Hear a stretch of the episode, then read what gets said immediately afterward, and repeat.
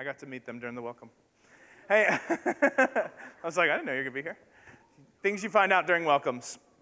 So, Merry Christmas. Is it too early? For half the room, it is. For the other half of the room, they're super excited that there's all these trees and there's stuff. Yes. Yay, Christmas. All the people didn't clap don't like Christmas. So, we know that now. I don't even know what to do now. I'm like, I should start the sermon over. Okay. I, I'll be okay. The guy that hates Christmas freaked me out. It was Jeff Sanders.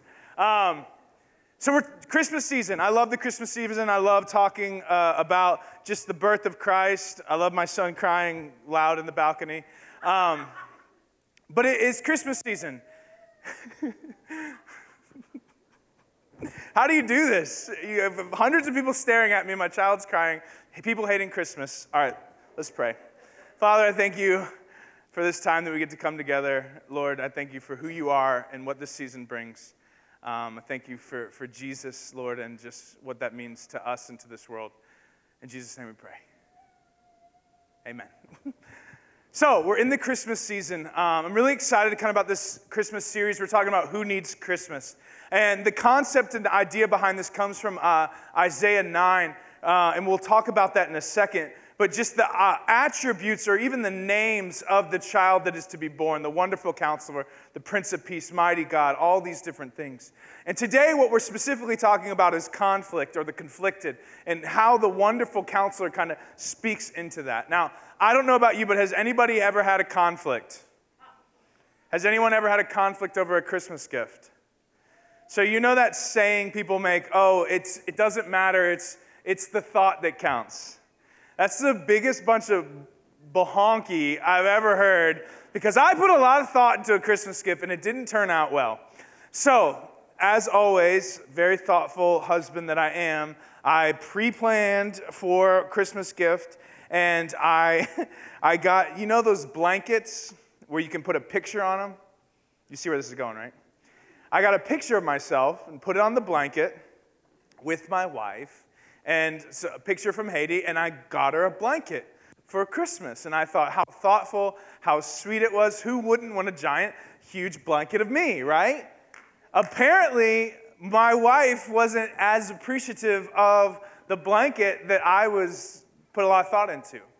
But then she got me a Christmas present, or she bought it earlier, I don't know, but we exchanged gifts. And she got me khaki pants and speakers for my computer, which, okay, all right, whatever, you know, eh, meh. But like, it's okay. But what you don't know is that she had already gotten me khaki pants and speakers for my computer a week earlier, and she forgot that she had gotten that for me. So she gave me the same exact gift that she gave me earlier. So I had two sets of speakers and two sets of khaki pants. I don't know who was more at fault at this one, but needless to say, we both weren't happy with our Christmas gifts, and there was conflict. Now, maybe I could have looked into some wise counsel. I probably should have called one of you trendy people out there and realized that a blanket of me is not the best Christmas gift for your wife. But, you know, to each his own, but that was what I thought. So, we're talking a little bit about conflict, but before we do that, I want to kind of talk about Isaiah, Isaiah 9. We're going to be looking specifically at verses 2 through 7. So, if you want to turn there, I'm going to explain how this kind of works. So, Isaiah is a prophet. He was 100 years before Daniel. Last month we talked about Daniel and uh, kind of his story and his life, but 100 years before Daniel is the prophet Isaiah. Now, prophets have two kind of abilities. They have the ability of foretelling, which is kind of what we all think of when we think of a prophet, someone who can tell the future. But also, they have the ability of forthtelling, which is preaching the truth to kind of a sinful people.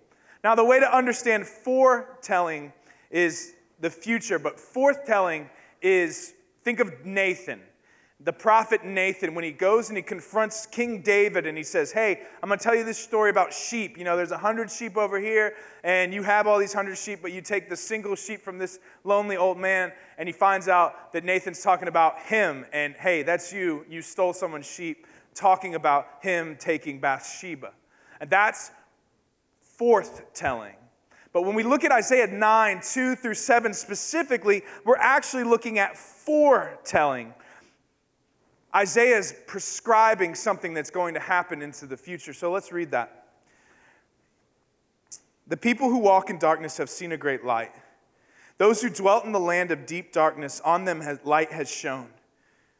You have multiplied the nations, you have increased its joy. They rejoice before you. And as with joy at the harvest, as glad when they divided the spoils, for the yoke of his burden and the staff of his shoulder, the rod of his oppressor. You have broken as the day of Midian, for every boot of tramping warrior in battle tumult and every garment rolled in blood will be burned as fuel for the fire. For unto us a child is born. To us a son is given, and the government shall be upon his shoulders, and his name shall be called Wonderful Counselor, Mighty God, Everlasting Father, Prince of Peace. Of the increase of his government and of his peace there will be no end. On the throne of David and over his kingdom, to establish it and to uphold it with justice and with righteousness. From this time forth and forevermore, the zeal of the Lord of hosts will do this.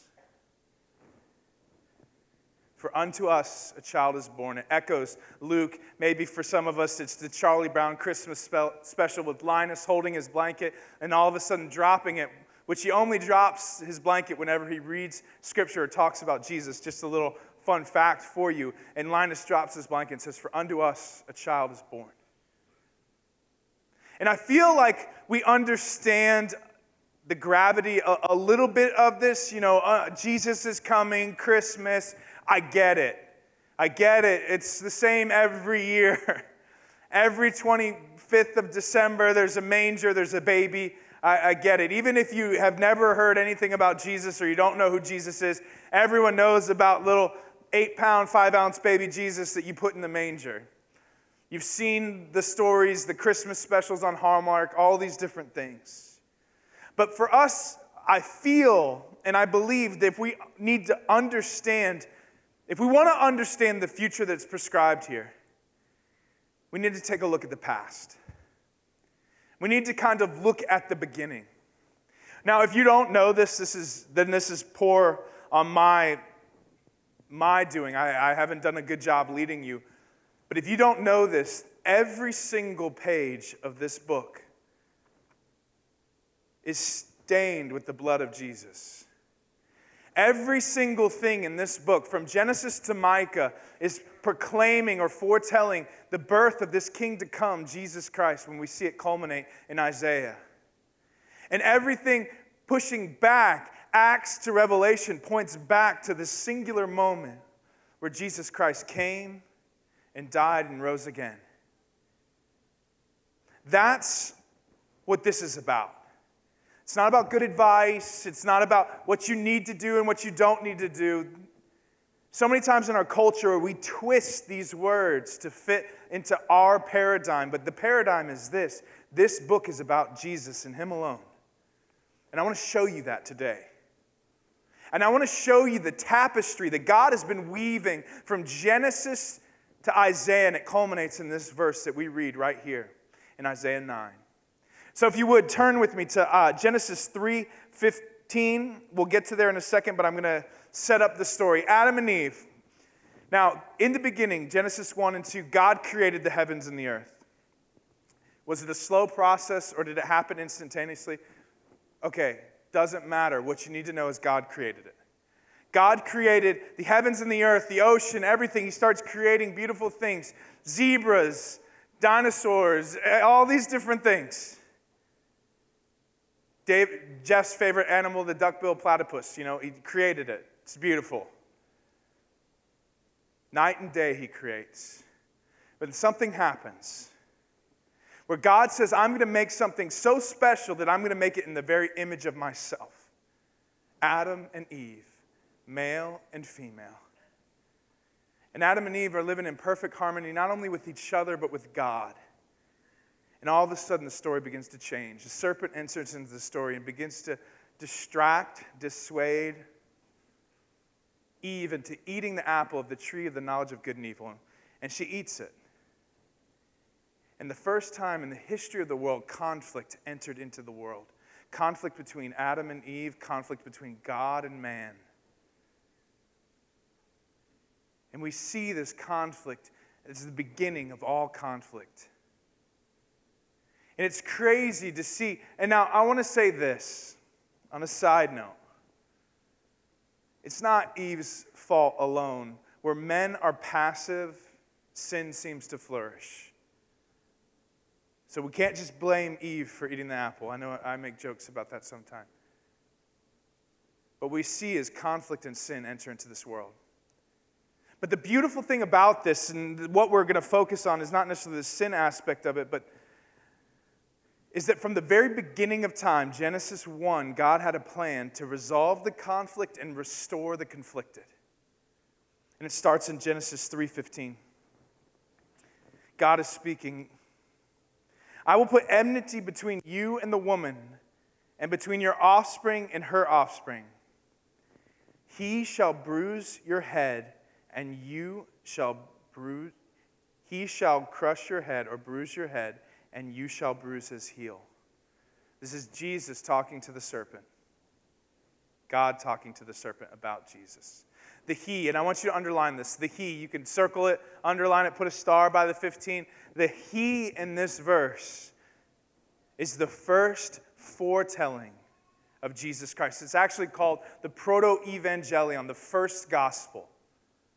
That God, when, when conflict entered into this world, God had a plan. And we see it begin to unfold in Genesis 3:15. And it doesn't just stop there. Abraham, God calls Abraham out. He says, Abraham, go to the land that I will show you. I'll make your nation great, as many as the sand and the, the, the beaches, as the stars in the sky. This kind of promise to Abraham. And we see God cut this covenant with Abraham in Genesis 15. Now, I'm going to start in verse 9 because I kind of want to explain the importance and the depth of this, because all of this is leading up to Isaiah 9.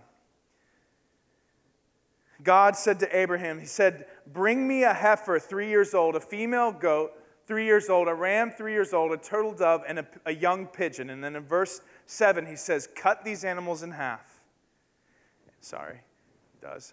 Cut them in half and make a pathway. He doesn't cut the birds in half, but he cuts the animals in half and he makes a pathway. And so, the way the Old Testament covenants work, and they do it sometimes around the world, think about it if you shake in somebody's hand and a third person kind of cuts it, it's cutting a contract. They still use that terminology when you're, buying a house or doing things. You need to cut the contract write the contract. And so they cut the contract. So the ways that kings used to cut contracts is they would walk between the animals, and what they were declaring is if I break this covenant, what happened to these animals will happen to me.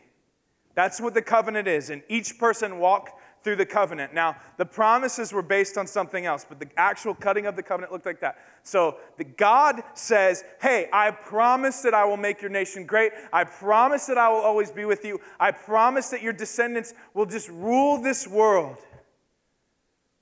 That's what I promise to you that I will always be with you and that your children will go on and rule. And I will be there.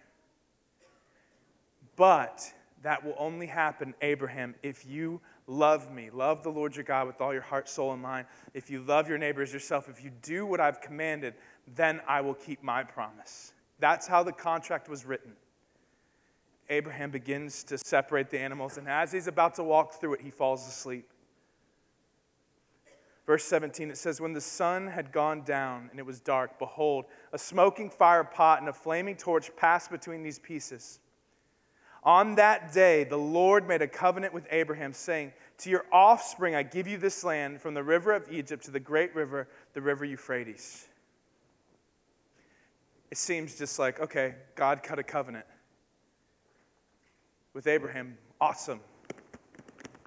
God loves me. This I know, the Bible tells me so. But what we don't understand and what we don't see, and the importance of everything is that Abraham never walked through the covenant. What God did, and this is the most mind boggling thing, this, right, circle this, underline it, highlight it, whatever you need to do.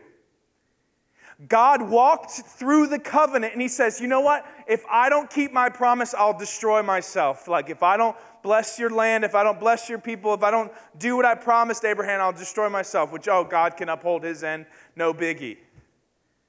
But then God says, You know what, Abraham? I know that you can't uphold your end. So I'm going to walk through the covenant again. And if you don't keep your part, what happened to these animals will happen to me, not to Abraham. God never prescribed that he would destroy his people. What he said in Genesis 15 is, I will destroy myself if you are disobedient, if you are in sin, if you're in conflict, if you are the ones that turn to other gods and idolatry and all these things, which we all have, God never said, I'm going to destroy you or smite you. That's a huge misunderstanding when it comes to Christianity. It's not about, I got to do this, I got to do this, don't do this, don't do that. It's not about those things. It's about Jesus because he already knows that we're not going to do those things. And that's what's so beautiful about the gospel is that Jesus said, I'm going to destroy myself when you don't hold up to your end of the bargain. And so we see this glimpse of God entering into the story and stepping down and walking through this covenant, but it becomes a little bit more real in 1 Chronicles 17. It said, When your days are fulfilled, they're talking to David. When your days are fulfilled to walk with your fathers, I will rise up for you. God talking to David. I will rise up your offspring after you, one of your own sons and I will establish his kingdom. He shall build a house for me, and I will establish his throne forever. I will be to him a father, and he shall be to me a son. Sounds familiar. I will not take my steadfast love for him as I took it from him who was before you, but I will confirm him in my house and in my kingdom forever, and his throne shall be established forever. God promising to David that his son will be the son that we talk about in Isaiah. Back to Isaiah. Verse 6 For unto us a child is born, to us a son is given, and the government shall be on his shoulders, and his name shall be called Wonderful Counselor, Mighty God, Everlasting Father, Prince of Peace. This is the kid. This is the kid that's going to strike the serpent's head. This is the kid that walked through the covenant that we didn't fulfill. This is the kid that looks like the three year old goat, the three year old cow and sheep that was torn apart. This is that kid. So when Isaiah writes in this, this is the thing that we've been hoping for since Genesis 1. This is what the uh, writer Isaiah is writing. He is writing that this is the one. Everything in this book up until this point was pointing to this moment where it says, For unto us a child is born. Christmas isn't just about a child being born, it's about the hope of humanity. It's about the only conflict that has no resolution being resolved. We can't resolve the conflict between us and God. You can't. We can barely resolve the conflict between each other. So God stepped in as He promised He would from Genesis. And there's hundreds of verses like those. Step in to say, hey, not only will I resolve this, I'm going to restore you as one who is conflicted. It's interesting, this Christmas season even Thanksgiving, which is past, we, we see a lot of conflict between each other, a lot of different ways relational conflict, personal conflict. Just a lot of different things come to fruition during holidays. I don't know why. I don't know if it's just kind of the crucible of people that normally don't get together get together, or just the stress of the seasons, or finances, or whatever it is. There's a lot of differing factors. Some self induced that create conflict between each other. But what I want us to understand, and I know kind of sidetracking here, but I want us to understand that this idea of the wonderful counselor, the first aspect of the child that is being born, is that if we hold true to the promises that we've seen, as you've seen these promises come to fruition, and you learn that it's about dying to yourself for life rather than getting what you deserve, a lot of conflict will be solved, personally and relationally. Because the root of conflict forms in the very beginning, as we've seen with Adam and Eve, it, forms in pride. That I know better than God, or I know better than you. And if we decide, if we choose, with the help of Christ, to say, you know what, it's not about me, but rather it's about Christ, it's about this child that's being born, I feel, I believe that a lot of conflict, even personally in my life, would be resolved or even averted if I decided that it's not about my wants or my desires or my needs, but rather focusing on what, who has Christ called me to be. It's so interesting that they call him the wonderful counselor. I would probably translate it to a wonder of a counselor. Because we've all been to counselors, some good, some bad. But this is the perfect counselor. And it's interesting because the truth that we see in Scripture that's written thousands and thousands of years ago is the same for us today. That God wants to solve our conflict, He always has. And He's always had a solution for it. We've just really never recognized it. And the solution to our personal conflict and a lot of our relational conflict is having a right relationship with God because when the vertical relationship is destroyed, horizontal relationship goes with it. We can't fix the horizontal relationship most of the time without fixing the vertical relationship with God. And He's given us an avenue through Jesus Christ. You see, true wisdom knows that in defeat is victory. True wisdom knows that in weakness is strength. True wisdom knows that in death, there's life. So, what does it look for like us as a body of believers to die to ourselves this Christmas? What does it look like for you to engage the conflict in a way where you humble yourself and you say, you know what, I was wrong, even if you weren't? Because there's two types of conflict that we engage in this, in this Christmas and these holidays in life. One, it's where we go and we repent and we say, hey, I'm sorry, and the conflict's resolved. Or we go and we repent and the conflict isn't resolved, and that's not on you. You can't fix, you can't save anyone. You have to do what God's called you to do. Now, there's another side of the coin where the conflict is your fault and you're not willing to humble yourself and to engage in that and, and repent. Sometimes I see this all the time. We see it on TV shows and different things, and we think it's funny. But the reality is, it's sad. When, oh, my, my sister and I, we fought, I haven't talked to her in 16 years. I don't even remember what it was about. It's a, a, badge of pride. If that's you, you need to engage in that and repent and try to restore the relationship that, that God has given you the avenue to restore through Jesus Christ by humbling yourself. What would it look like for us as a campus, as a body of believers, to be a glimmer of the hope that we see in the scriptures? Maybe it's at work where you engage a conflict situation and you speak truth into it, or in the family or, or personally. Or... But what does it look like for us this Christmas season when we see the Christmas trees, when we hear, see the Hallmark shows, or the Christmas carols or, or whatever it is, that we remember that for unto us a child is born. It's not just a regular child, it's not just Christmas Jesus. That the, uh, the, re, the only reason that God came was to restore the conflict which He's going to restore when He dies. I know a lot of us think of Christmas, Christmas, Christmas, and it is. It's the most beautiful time of the year. And it's the most beautiful story in the world where God comes in flesh to restore a conflict that we cannot restore, that we've tried, and that we continue to mess up over and over again, which we still try to restore, and we still mess up. But since Christmas happened 2,000 plus years ago, now we have the solution.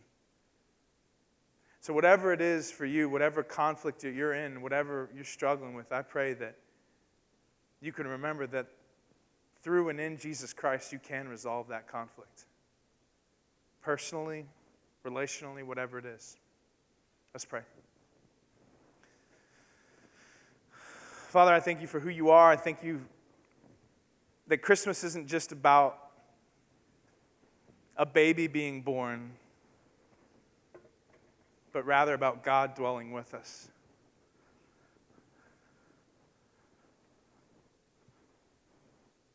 God, you never had to walk through the covenant.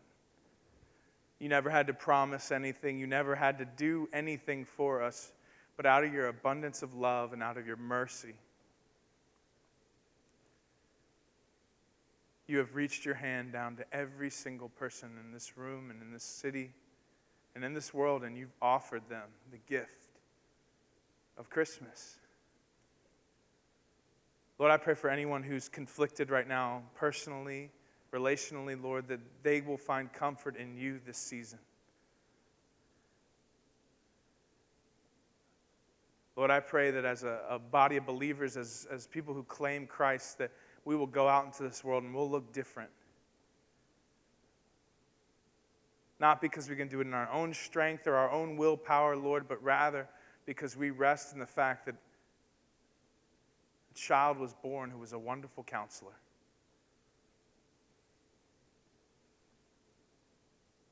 Lord, I thank you for this church and I thank you for Christmas.